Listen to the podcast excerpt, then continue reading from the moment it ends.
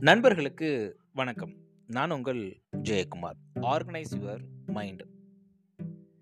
நம்மளுடைய முழு உடல் இயக்கமுமே மூளையோட செயல்பாட்டின் காரணமாக தான் இயங்கிக்கிட்டு இருக்கு. அதுதான் நம்மளை வழி நடத்திட்டு இருக்கு அப்படின்னு சொல்லலாம். அப்படிப்பட்ட இந்த மூளையை நம்மளால் ஆர்கனைஸ் பண்ண முடியுமா? ஒருவேளை அப்படி ஆர்கனைஸ் பண்ணால் என்னென்ன பெனிஃபிட் கிடைக்கும்? அந்த மூளையை நம்ம எப்படி ஆர்கனைஸ் பண்ணுறது அதை பற்றி தான் இன்னைய பதிவில் அஞ்சே அஞ்சு எளிய வழிமுறைகள் மூலமாக பார்க்க போகிறோம் முதலாவது விஷயம்.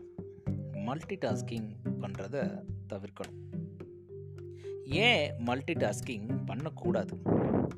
ஒரே நேரத்தில் நம்மளால் ஒரு வேலையை மட்டும்தான் ஃபோக்கஸாக செய்ய முடியும். ஒருவேளை நாம் ரெண்டு மூணு வேலையை செஞ்சோம் அப்படின்னா கண்டிப்பாக மூணு வேலையுமே நம்மளால் ஃபோக்கஸாக பண்ண முடியுமான்னு கேட்டால் கண்டிப்பாக முடியவே முடியாது. அதில் ஏதாவது ஒரு வேலையை முடிச்சிட்டோம் அப்படின்னு வச்சுக்கோங்களேன். அந்த முடித்த வேலையையும் ஒருவேளை அந்த கையில் எடுத்த வேலையை அந்த வேலையை மட்டும் பிரத்யேகமாக எடுத்து பண்ணோம் அப்படின்னா அந்த பிரத்யேகமாக எடுத்து பண்ணுறதுக்கான கால அளவும் இந்த மூணு வேலையை சேர்த்து பண்ணுறப்ப அதில் ஒரு வேலையை முடித்தோம் பார்த்தீங்களா அதோட கால அளவும் பார்த்தீங்க அப்படின்னா கண்டிப்பாக டிஃப்ரென்ஸ் இருக்கும். அதில் ரிசல்ட்டுமே அந்த தனியாக அதுக்குன்னு பிரத்யேகமாக டைம் எடுத்து பண்ணோம் பார்த்தீங்களா அதுக்கான ரிசல்ட் எப்பவுமே ஹையாக தான் இருக்கும். ஸோ அதனால தான் மல்டி டாஸ்கிங் பண்ணுறத தவிர்க்கணும் அப்படின்னு சொல்லி சொல்கிறாங்க சரி மல்டி டாஸ்கிங் பண்ணால் என்ன ஆகும் அப்படின்னு கேட்டிங்க அப்படின்னா நம்மளுடைய மூளையோடைய எனர்ஜி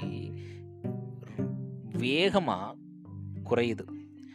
வேகமாக குறையிற பட்சத்தில் நம்மளால் அடுத்த வேலையில் நம்மளால் ஃபோக்கஸ் பண்ண முடியாது. ஸோ அதனால தான் மல்டி டாஸ்கிங் பண்ணுறத தவிர்க்கணும் அப்படின்னு சொல்லி சொல்கிறாங்க இரண்டாவது விஷயம் டூடு லிஸ்ட் ரெடி பண்ணணும்.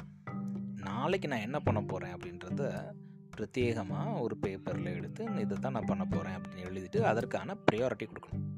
சரி டூடு லிஸ்ட் எழுதுறதுனால எனக்கு என்ன ஆகும் அப்படின்னு கேட்டிங்க அப்படின்னா நான் டயத்தை சரியாக என்னால் மேனேஜ் பண்ண முடியும். எங்கே டைம் மேனேஜ்மெண்ட் சரியாக இருக்கோ அங்கே ஸ்ட்ரெஸ் அப்படின்றது வெகுவாக குறையுது. ஸோ ஸ்ட்ரெஸ்ஸை குறைக்கணும் அப்படின்னா டைம் மேனேஜ்மெண்ட் முக்கியம் டைம் மேனேஜ்மெண்ட் பண்ணணும்னா டூடு லிஸ்ட் முக்கியம்.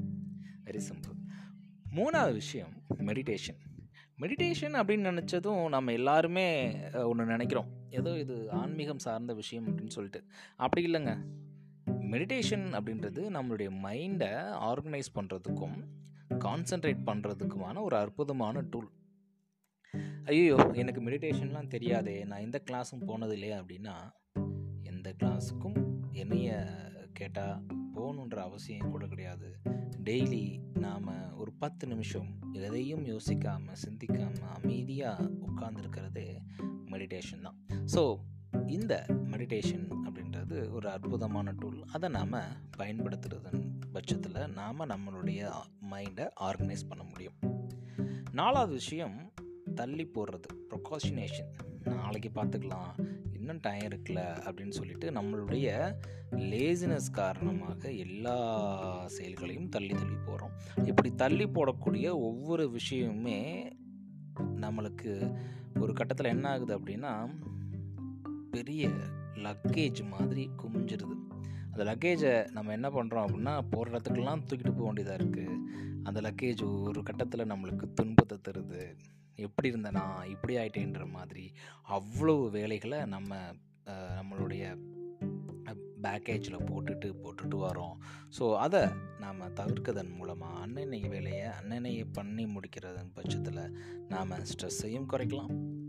நம்மளுக்கான வேலைப்பளவையும் எளிமையாக குறைக்கலாம். ஐந்தாவது விஷயம் நல்ல தூக்கம்.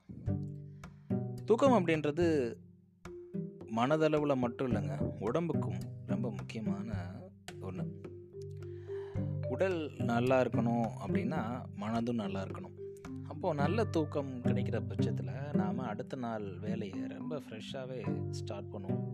அப்படி ஆரம்பிக்கப்பட்ட வேலை கண்டிப்பாக நல்ல அவுட்புட்டை தான் தரும்.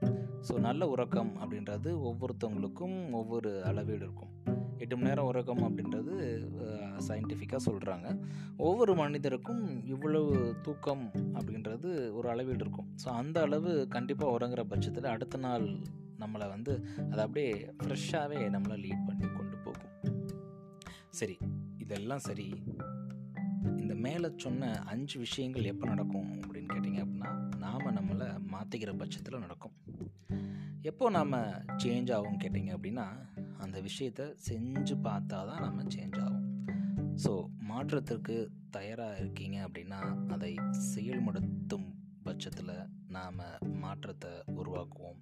ஸோ நல்ல மாற்றம் வரணும் அப்படின்னா நாம் நம்மளுடைய மைண்டை ஆர்கனைஸ் பண்ணதன் மூலமாக நிறைய மாற்றங்களை பிஹேவியரல் வைஸாகவும் நாம் கொண்டு வர முடியும். நன்றி நண்பர்களே. மீண்டும் நாளை இன்னொரு பதில் உங்களை சந்திக்கிறேன். Organise your mind